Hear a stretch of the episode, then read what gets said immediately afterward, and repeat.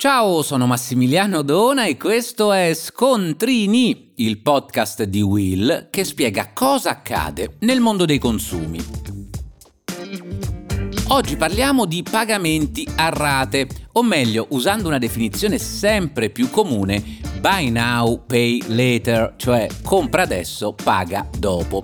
Si tratta di una sorta di finanziamento a breve termine grazie al quale i consumatori possono effettuare acquisti online pagandoli a rate nei mesi successivi. Il vero vantaggio è che non ci sono interessi. È infatti il negozio di e-commerce a pagare una commissione alla società che in cambio si assume il rischio del prestito. In questo modo gli store online riescono a contrastare il fenomeno dell'abbandono abbandono del carrello e quindi ad aumentare le vendite, anche se ormai la tendenza sta contagiando anche i negozi fisici con la possibilità, grazie ad alcune app, di rateizzare proprio gli acquisti fatti nei negozi tradizionali. I numeri di questo fenomeno sono decisamente importanti. Secondo un'analisi del CRIF, la centrale rischi di intermediazione finanziaria, la tendenza a rateizzare gli acquisti online con questa formula sta praticamente esplodendo, con un incremento anno del 134% e picchi che sfiorano il 200%.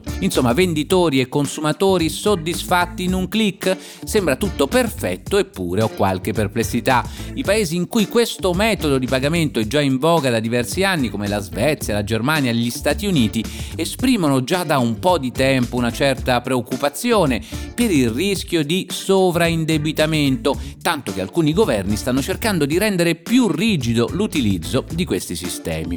Da noi le società più conosciute sono Klarna, Scalapay e recentemente anche PayPal, che con un servizio apposito permette di dividere in tre rate il costo dell'acquisto. Non c'è dubbio che si tratta di piattaforme amatoriali amatissime soprattutto tra i più giovani, anche perché per accedervi non è necessario mostrare la busta paga come nei normali finanziamenti, ma probabilmente a maggior ragione qualche paletto sarebbe forse necessario. Il rischio infatti è che il consumatore non si renda realmente conto della portata delle spese e rischi di spendere più di quanto non sia in grado di sostenere sul medio periodo. Ma se questo non basta a convincervi a essere cauti, tenete conto anche di un altro aspetto.